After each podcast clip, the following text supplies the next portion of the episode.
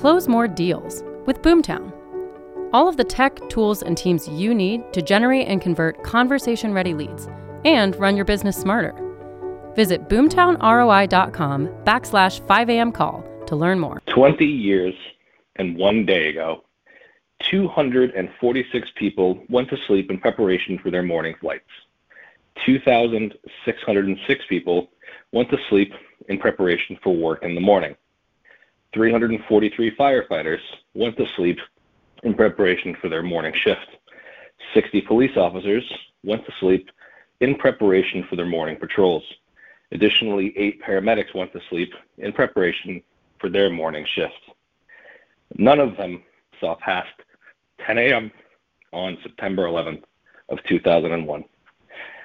This is Pat Kenny calling in this week from sunny South Florida for this week's edition of Patterday.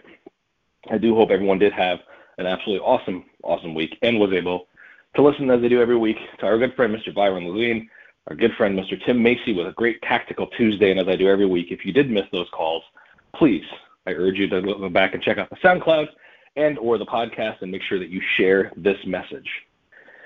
None of the people I just talked about saw past 10 a.m. on September 11th, 20 years ago. In one single moment, your life may never, ever be the same.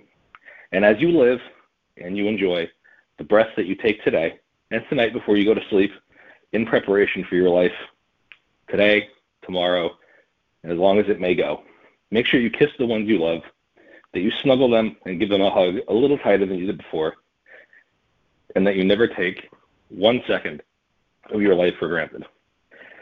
This week's message is not tactical.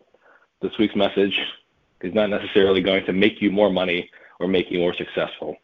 But I really do hope that it makes you live a slightly better life and have an impact on your day, on someone else's day that you care about, someone else that you may not even have met yet.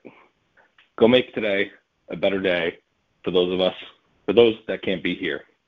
Have an absolutely wonderful Saturday. Have a great rest of your weekend, and we'll see you back here Monday morning, live at 5.